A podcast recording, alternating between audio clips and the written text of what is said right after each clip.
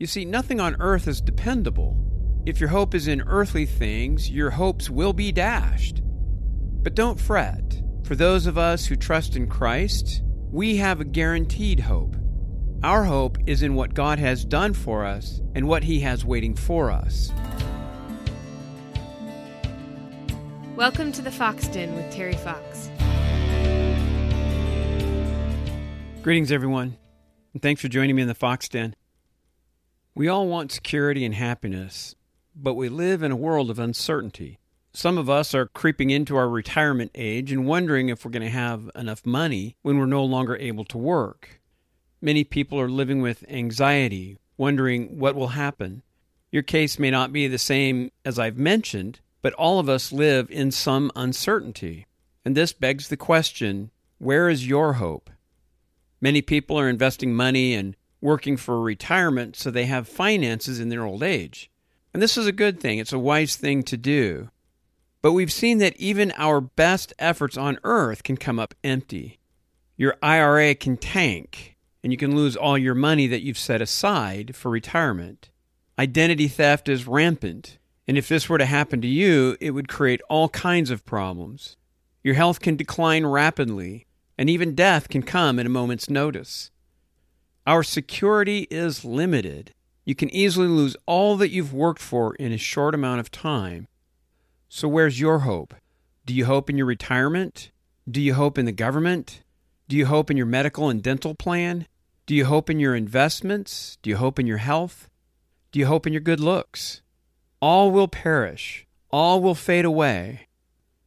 Now, this isn't a threat, this is a guarantee. So, again, where is your hope? You see, nothing on earth is dependable. If your hope is in earthly things, your hopes will be dashed. But don't fret. For those of us who trust in Christ, we have a guaranteed hope. Our hope is in what God has done for us and what he has waiting for us. Now today we're going to take a look at 1 Peter chapter 1 verses 3 through 9. But let me begin just by giving you some background information. Peter wrote this letter to first century Christians throughout Asia Minor, and they endured struggles of many kinds. Peter doesn't identify any particular suffering, but it's clear that many Christians were suffering.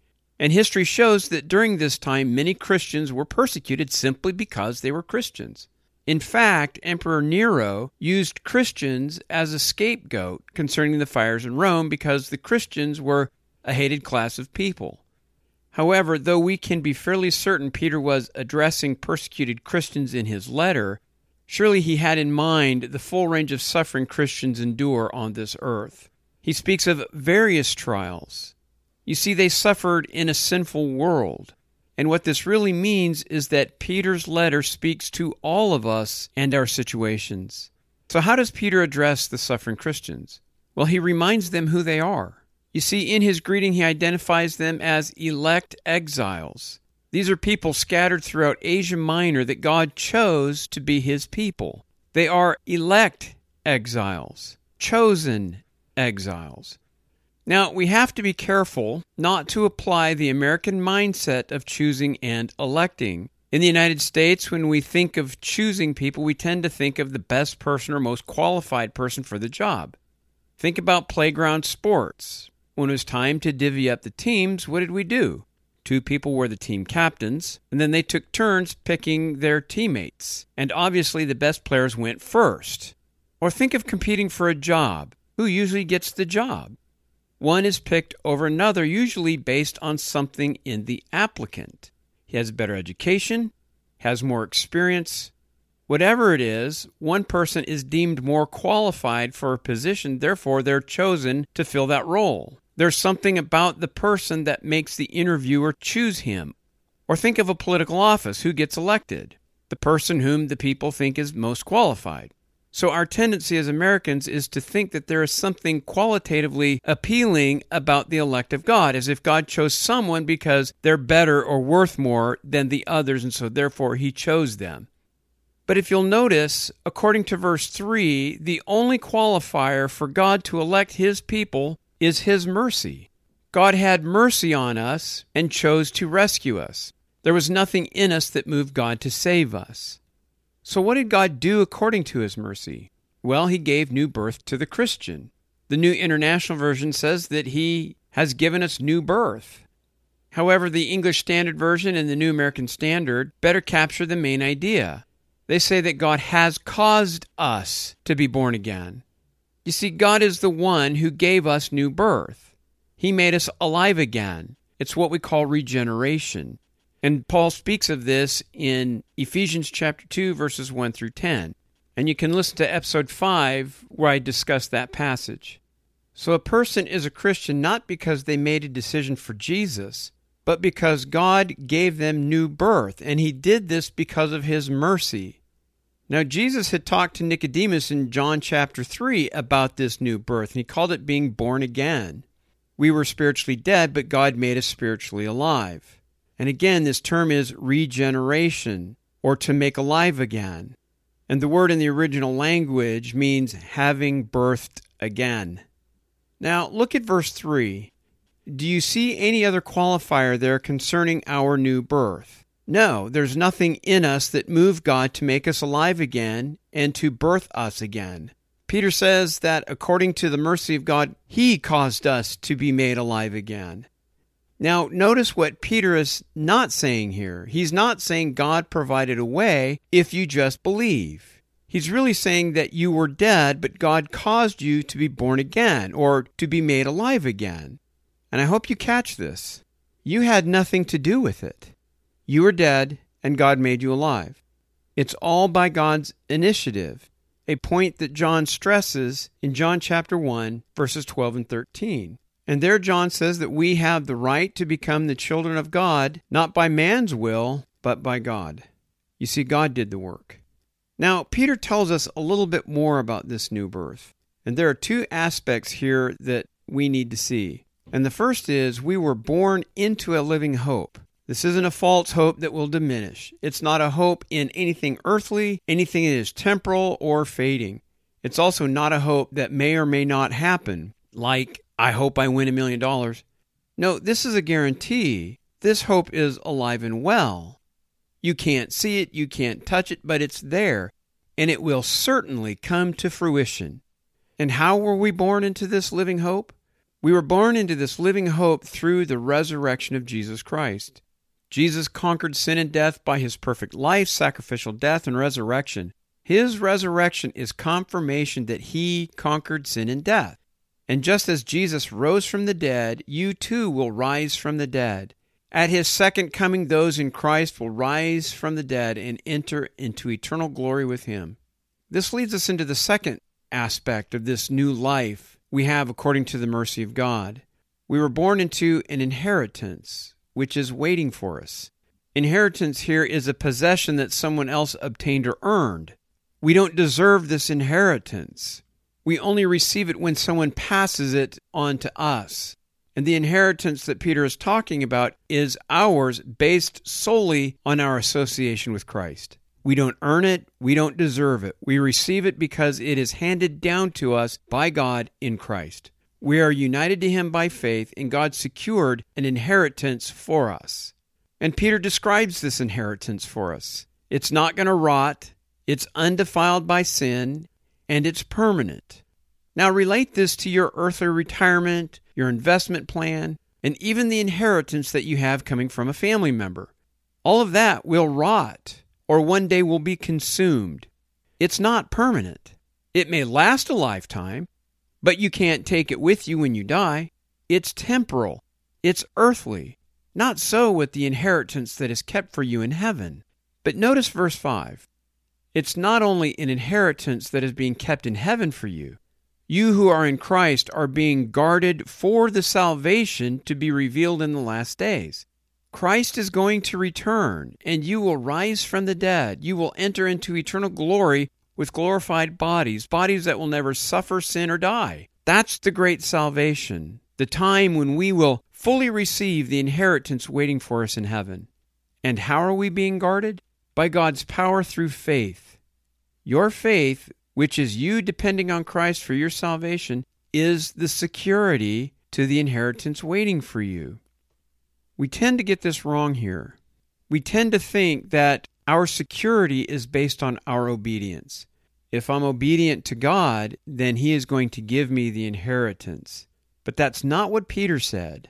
He said that we are being guarded by God's power through faith, not obedience.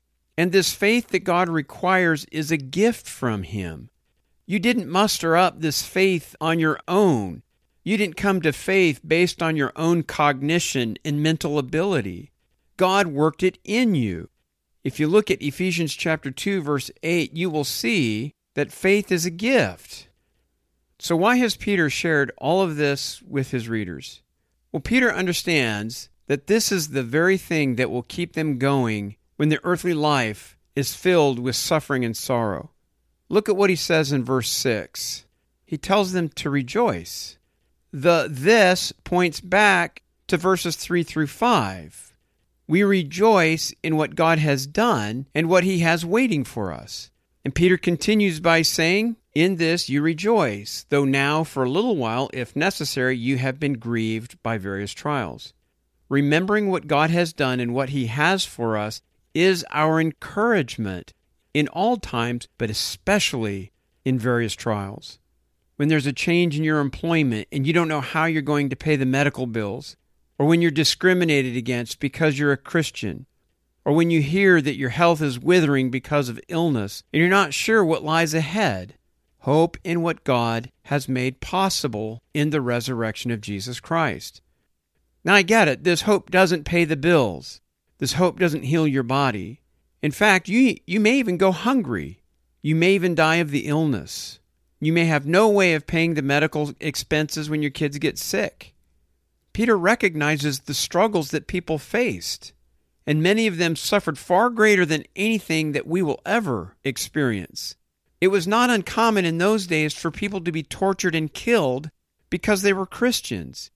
Yet where does Peter point them? He doesn't tell them that things are going to get better on earth. He points them to what God has done and what God has waiting for them when they die. He points them to their hope, which comes through the resurrection of Christ. And there's a reason for these trials. God brings trials so that the tested authenticity of your faith may be found to result in praise, glory, and honor when Jesus returns. What does he mean by this? True believers will persevere in the midst of various trials. That doesn't mean they're going to do this perfectly, but they will persevere in the midst of various trials. You see, God shapes us into his people through the suffering and trials of life. He doesn't send suffering our way because he likes to see us squirm, nor does he direct suffering and trials as judgment on believers. And he also doesn't allow trials to come your way because he's incompetent and not in control. God is far more intentional. He sends suffering our way because he's refining our faith. Have you ever taken your children into a doctor's appointment and it was painful for your child? Whatever it may have been, Maybe it's taking them to the dentist where the dentist had to give them a shot in order to fill a cavity. None of us like to see pain inflicted on our children. But for their good, they have to suffer some pain in order to fix the problem. Again, God doesn't send suffering our way because He likes to see us hurt. For whatever reason, God is doing what is best for us, even in the midst of suffering. He's refining us. He's crafting us into His children. And in those times that we suffer, He's causing us to look to Him, depend on Him, call out to Him, love Him. God is intentional, even in the suffering. So, what do we do with all this? Well, first, we must remember what God has done and what He has waiting for us because it enables us to endure suffering. In other words, it reminds us that our suffering on earth is temporal and God has something unimaginable for us on the other side of death. Your problems and suffering will go away, and your suffering will not last forever. Yeah, it may be five months, it may be five years, it may be five decades, but it will go away. Our inheritance in Christ, on the other hand, will last forever. You see, to those of us in Christ, there is actually a marvelous end in sight entry into the glorious kingdom of Christ. It's so easy to get caught up in the troubles of this life, to focus on the temporal issues of earth. Perhaps you have conflict with your marriage or family relationships. Perhaps you're having a hard time paying bills. Perhaps you suffer emotionally from past trauma. Or maybe you suffer physical pain from an injury or old age, reminding you that your body is falling apart. But never lose sight that this suffering is temporal. It will come to an end. And when Christ returns, we too will rise from the dead and enter into our eternal rest with Christ. And that is the inheritance waiting for us. And in our glorified bodies, we will never sin, suffer, or die. That's our inheritance. We must also remember what God has done and has waiting for us because it motivates us to love God with our lives. Perhaps Paul can shed some light on this for us. Take a look at Romans chapter 5 verse 10. There he tells us that while we were his enemies, God reconciled us to himself by the death of Christ. And now that we are reconciled with him, we will be saved because of his resurrection. We were enemies of God, dead in our sins, loving the devil. We deserved God's eternal wrath and punishment, but instead of judgment, he extended to us his mercy. While we were dead, while we were his enemies, through the death and resurrection of Christ, we were born again, made alive with Christ. By God's grace and mercy, we are reconciled to God through Christ. Now we are his people. God took his enemies and made them his children, not because we asked him to do so. When we hated him, he made us his children. God did this. And this is very important because recognizing that we are God's people by His grace and mercy motivates us to love God with our whole lives. God has been so very good to us. He extended His grace to us, giving us what we didn't deserve, and quite frankly, not giving us what we do deserve. God didn't do this because He couldn't live without us. Quite frankly, He could live without us. God extended you his marvelous grace and mercy, making you spiritually alive with Christ simply because it pleased him to do so. It's true that we will encounter suffering in this life. It's inescapable. We live in a sinful world. But that doesn't mean that God has failed us or that he loves us less. According to his mercy, God made us alive through the resurrection of Christ, and he has an inheritance waiting for us. When we remember that, we should be empowered to endure our suffering on earth. And when we remember that, we should be filled with love and gratitude toward our great God. You will have security and you will have happiness when Christ returns because God redeemed you in Christ by his grace and mercy, and he has given you new life because it pleased him to do so.